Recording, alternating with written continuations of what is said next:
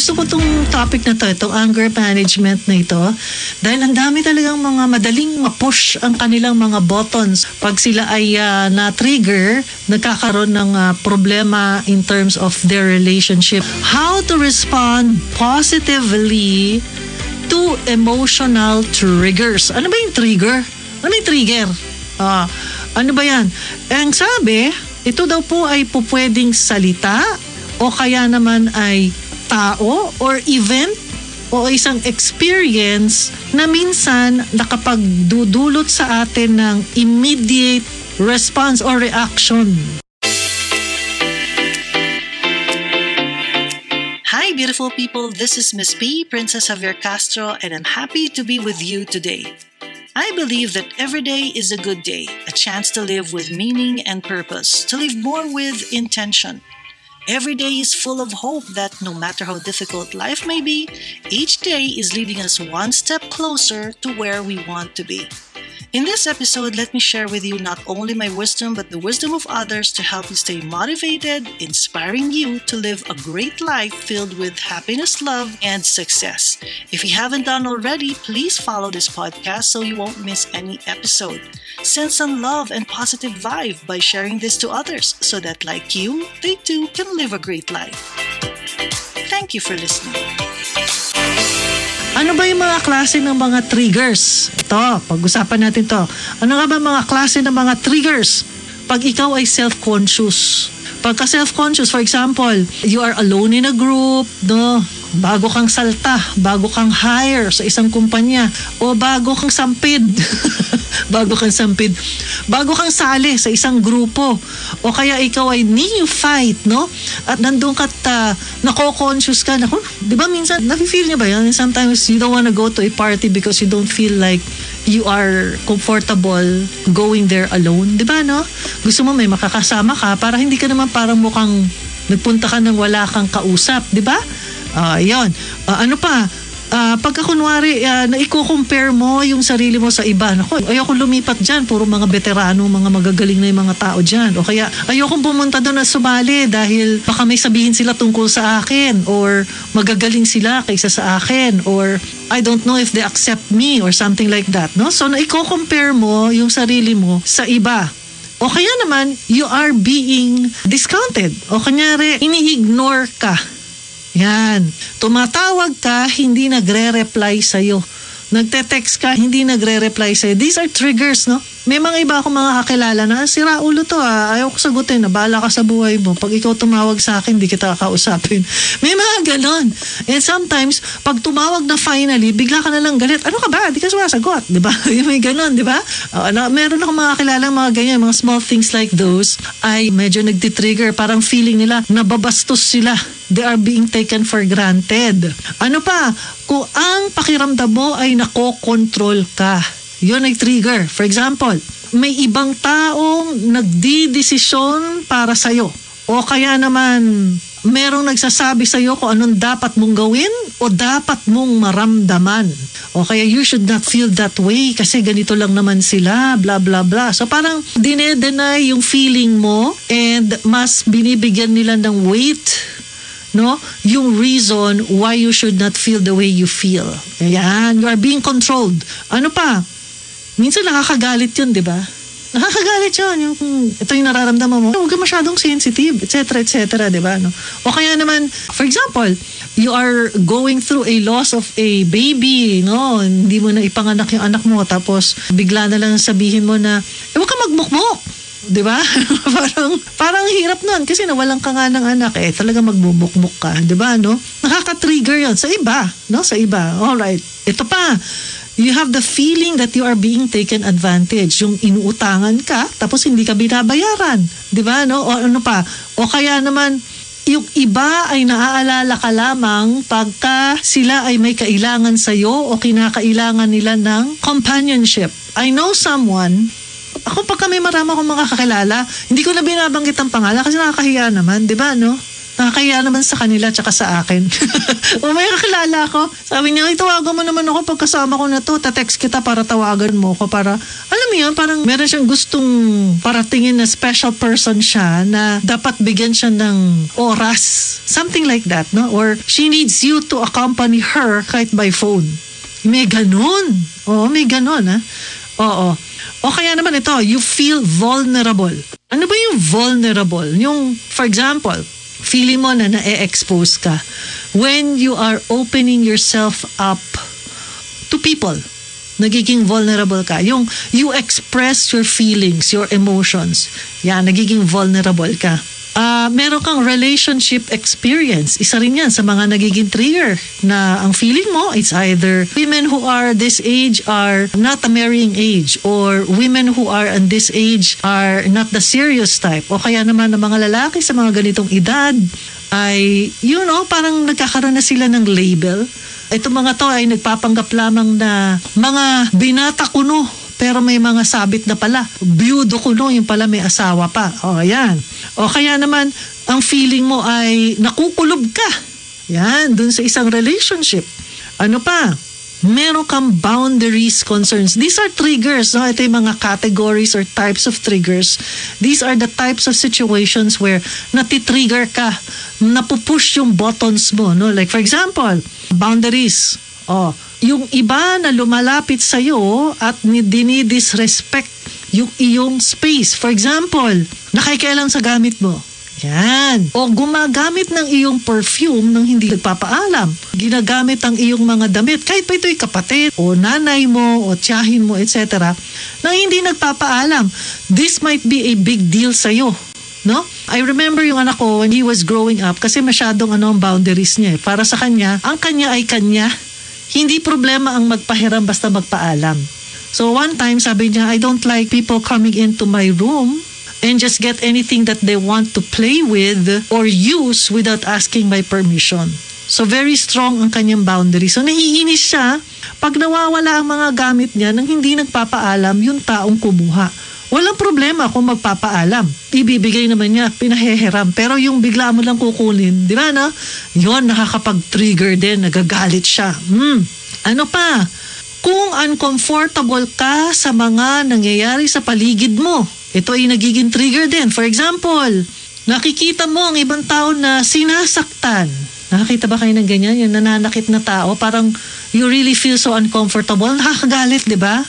O kaya naman yung mga words at saka actions ng ibang tao ay against sa iyong values. Oh, for example, words and actions. Actions would mean nagsisinungaling. Words, yung mga, for example, yung mga nagmumura. Oh, I remember, meron akong isang kausap sa telepono. So, we were on the phone, nag-uusap kami. Ang mabait na tao to ha, pero nung hinarang siya sa isang gate, Abay, nagalit siya dun sa gwardya at uh, may mga sinabi siyang hindi maganda at narinig ko. Although nag-sorry naman siya sa sinabi niya, pero na-turn off ako. Uh, na-turn off ako. Parang, ay, di pala siya mabait sa mga ganitong klaseng tao. di ba, no? O, ito pa. Ah, ikaw ay natatakot sa mga mangyayari. Ayan, nakaka-trigger din yan. For example, yung mga unavoidable threats, no? Lahat tayo ay may trigger. Wala pong exempted. Kahit ako, ikaw, kahit na sinong makita mo, lahat tayo ay merong mga ganyan. Bakit? Kasi ito yung nanggagaling doon sa mga events, mga trauma, mga experiences natin in the past, na mga na nanggagaling din sa mga salita ng mga tao sa paligid natin. So, lahat ng triggers na yan ay nakakapagpapaalala sa lahat ng trauma natin sa buhay. Is it good or bad? Well, yung triggers are your signals. Yan, signals ito. Signals na ikaw ay madaling mairita sa mga bagay na ganon. Ang importante is how to handle your triggers. Paano ka magre-respond in a positive way sa iyong mga emotional triggers. Tandaan natin ang trauma ay uh, hihilom lamang kung ready ka na na tignan ang wellness mo o tignan yung trauma mo, mahihil lamang kung ready ka nang harapin ang lahat ng yan. Mm. Instead, para makapag ano tayo, makapag-respond tayo ng maayos, instead na magre-react lang tayo. Ibig sabihin kasi minsan, di ba, pagka na-push yung trigger mo, you will react Meaning, gaganti ka or mag-iisip ka ng masama against the other person or magpo-form ka ng judgment against the other person. I'll give you one situation. Meron ako isang kakilala. Sabi niya ganun sa akin, alam mo, kamag-anak ko to eh. Sabi niya ganun sa akin. Pero hindi ko maintindihan bakit nasaktan ako dun sa sinabi niya. Eh, concern ako kung bakit ko tinanong yon. Sabi ko, ano ba ang tanong? So, it was a concern about a person na nagkasakit at uh, parang gusto niyang ipakita din na concern ako sa'yo, anong nangyari sa'yo, etc. And he didn't like the answer that he got. Sabi ko, ang tanong ko, bakit ka hindi happy or bakit ka nainis sa reply sa'yo? Sabi niya, feeling ko ang tanga-tanga ko. Yan, sabi niya, feeling ko napaka-stupid ng question ko that hindi niya ako sinagot ng maayos. Ang tanong ko sa kanya, are you really stupid? Siyempre hindi. Eh, why do you think that you are stupid? Kung hindi ka stupid, kung yan ang naging reaction niya, hindi mo kinakailangang mag-react that way. But, you have to also process saan nang gagaling yun? Bakit ka nagre-react ng ganun? ba? Minsan may mga binabanggit sa atin ng mga tao na parang feeling mo na sira ulo to ah. Bakit yun siya makipag-usap sa akin? Ano ba akala niya sa akin? So, show nga, show nga ako. Di ba? Di ba, no? Oh, baka interpretation mo lang yun and that's not what that other person meant. Because nga nakapag-form ka na ng judgment not only against the other person but against you, your person, sa'yo mismo, no? Nakapag-form ka ng judgment na meron kang belief, underlying belief na yun ka nga, no? Na yun nga, if I may use the word, ang feeling mo, tatanga-tanga ka, ganyan. So parang isipin mo rin, yun ba talagang totoo? Hindi. Kung hindi naman pala ito totoo, bakit mo iniisip? Yan, di ba, no? May judgment ka kasi eh. May judgment ka na that's the way people view you, no? Alright, so, so paano tayo magre-respond in a positive way? Number one, you have to identify, you have to name it. Pagka nalaman mo kung ano ang nakakapag-trigger sa'yo, eto ha, makaka-break free ka from that trigger. O, lista mo, ano ba yung mga salita na yan, mga tao na yan na nakakapag-trigger ng galit mo? Ano ba yung mga events or experiences mo in the past na hindi kayo friends? Oo, hindi kayo friends ng event na yon, hindi kayo friends ng experience na yon, hindi kayo friends ng personality na yon, hindi kayo friends nung whatever that may be, you list it all down. And then, that will always make you be ready doon sa mga dumadating na mga ganong klase. Bakit mo kinakailangan ito paghandaan? Kasi mas makakapag-respond ka more consciously kaysa sa nagre-react ka ng parang bugso ng damdamin. Imbes na bugso ng damdamin, nagiging more conscious ka. You are more conscious in your reaction or your response instead of just reacting. No? Okay, ano pa? Ano ang source? Ito yung binabanggit ko kanina. Saan ba nanggagaling yan? ba? Diba? Saan ba nanggagaling yan? Meron sa psychology yung tinatawag na projection. Projection. Ano ba yun? Kinakailangan aware ka dito na yung projection ha. For example, yung first love mo, Oy, ito I know someone, a celebrity, na yung kanyang first love, yung kanyang puppy love, left her for someone else. Actually, initially, not yet, no?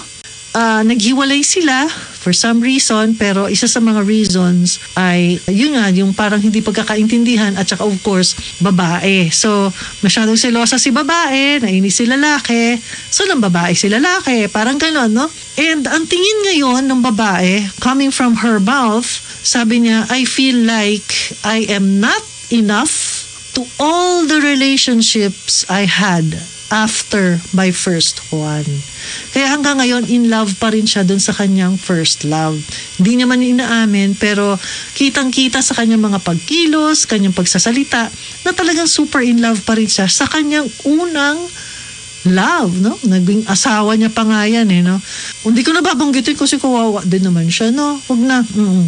Ngayon, yun, yun ang feeling niya yun ang feeling niya. So may projection ayaw niya kunyari dun sa taong yun. Pero ang totoo, gustong gusto niya yung taong yun. Mahal na mahal niya. Sinasabi niya na, ah, kanya-kanyang buhay na kami.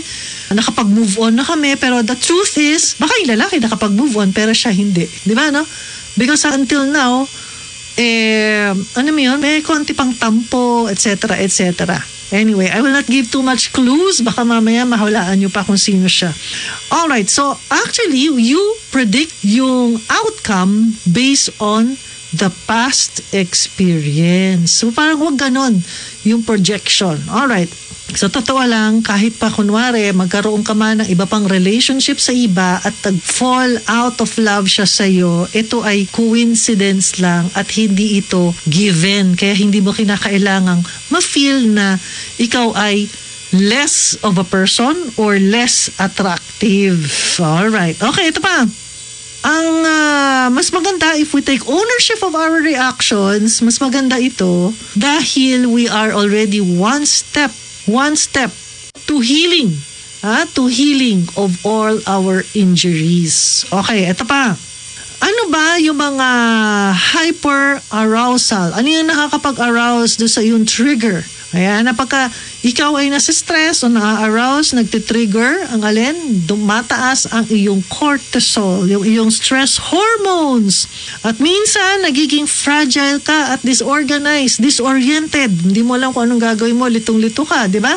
At minsan, hindi ka nakakapag self-regulate sa mga panahong iyon.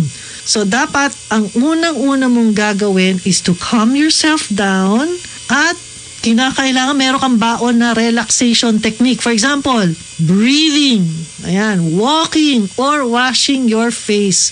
Mga bagay na po pwede mong gawin para makapag, you know, you can go back to the present moment. Importante dyan yung ano, mag-calm down ka. Alright, ito pa, do not fight do not fight the inner voice. So, yan. Kung ikaw ay nagiging trigger, natitrigger ka by an inner critic, ito, sabi, huwag ka magre-reply to an opposing opinion. Big sabihin, huwag mong labanan. Oh, ano gagawin mo? Eh, that will push you down. Anong gagawin mo? Yan ay gamitin mo to call for a break. Sa mga bata, di ba, meron time out. Yan. Ito yon. It will call you for a break. Dapat yan, meron kang baon-baon na self-care practice tulad ng affirmation. Ayan, nakatulad ng sasabihin mo sa sarili mo, I'm doing okay. I'm trying to do the best I can. I'm doing just fine. I'm slowly getting good at this. Yan, yung mga affirmation na magaganda that can help you actually calm down and take care of yourself. Ano pa? Ito, dapat daw i-practice mo na ipakita ang iyong emotion. Kanina pinag-usapan natin yung I statements, di ba? No? Mm. Ang mga emotions natin ay muscles. Alright. Naan po natin para siyang mga muscle na kinakailangan magamit natin siya appropriately. Pag hindi, eh ito'y ano, no, magkakaroon tayo ng unhealthy emotions. Mm. Kuntari, matagal nating itinatago ang ating galit at ating sadness. Most of the time, sa ating buhay, laging nakatago yan, ang ability natin to cope with the feeling ay, na, yun, parang humihinto. Parang ka nagiging manhid. Hindi rin healthy yun. Oo, kaya minsan ano eh, yung reaction mo ay parang, ang tawag dyan, exaggerated. Oo, or awkward, no? Pagka ikaw ay natitrigger. You practice this, yung I messaging or I message or I statements, mas nagiging in touch ka with your emotion. Alright, ano pa? Ito nga, sinabilanggit ko nito, no? Time out. Yan, ha? Usually, pagka ikaw ay natitrigger, minsan kung ano rin sinasabi mo, kinakailangan you ano, you step out of the the zone, the danger zone so to speak, no. Step out of there, hinga ka muna para makapag ano ka, isip-isip ka ng mabuti. Oo. At makapag-communicate ka ng maayos. Ito pa, echo response. Maganda rin ito. O, kung kunwari, may ibang tao na nagsishame sa'yo o kaya naman, pinahihiya ka, iniinsulto ka. Ang pinakamaganda ay, eto, kinakailangan mong ihinto yun by telling yourself that you are not such that. Or, ini-echo mo sa kanya. Sira ulo ka, sira ulo ka rin. Parang naalala ko yung away na yun. Oh, oh yan ha. Dito, mapiprevent ka na ma-victimize. Pero actually, once you had an argument, no matter what it is, di ba, parang feeling mo, it's really so painful. Kahit, not especially pagka family mo, no? Ah, actually, kumbaga sa Aikido, you are directing the energy back to its origin. Alright, ano pa? Usually, some family members are the ones who hurt us. Di ba, no? Actually, alam na alam niya kung paano ka iinisin, paano ka bibusitin, yung mga triggers mo, alam mo, alam na alam nila, no?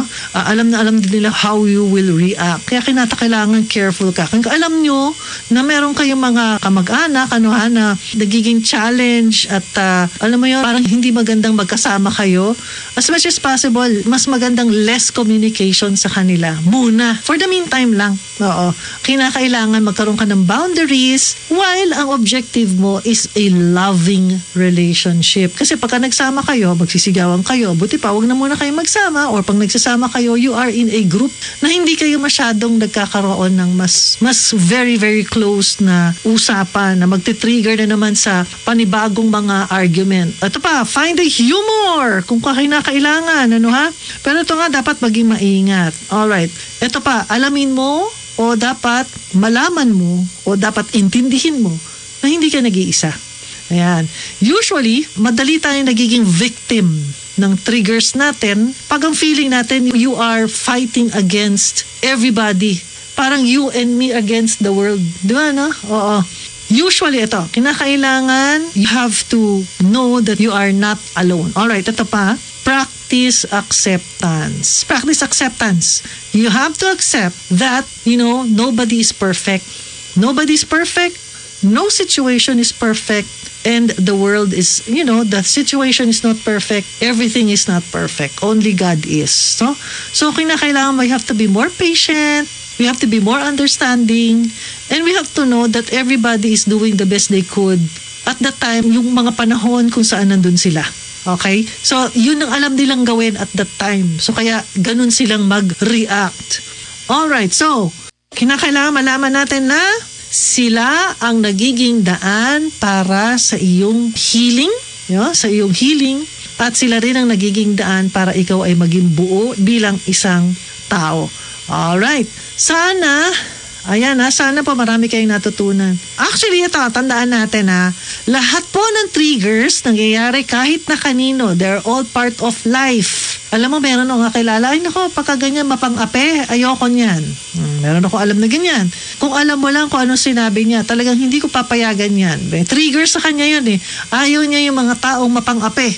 In his opinion, mapang-ape yung ginawa ng ibang tao o ng isang tao, ayaw niya nun. So, nagalit siya. So, it triggered yung kanyang anger. Yan. This is one thing na maganda, no? Yung mga nangyayari sa paligid natin, nakakapagpagalit sa atin, salita man yan, tao man yan, experience man, o event, no?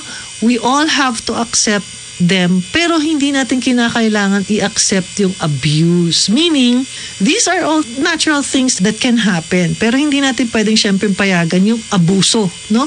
Kaya pagka dumadating na sa punto na parang abusado na, eh, you have to you set your boundaries so to speak di ba no in other words we have to accept the people the way they are but we have control over the way we respond doon sa mga sitwasyon. Sila pwede silang whatever they wanna do to their lives whatever they wanna say hindi natin makokontrol yun eh kahit anong gawin natin di ba?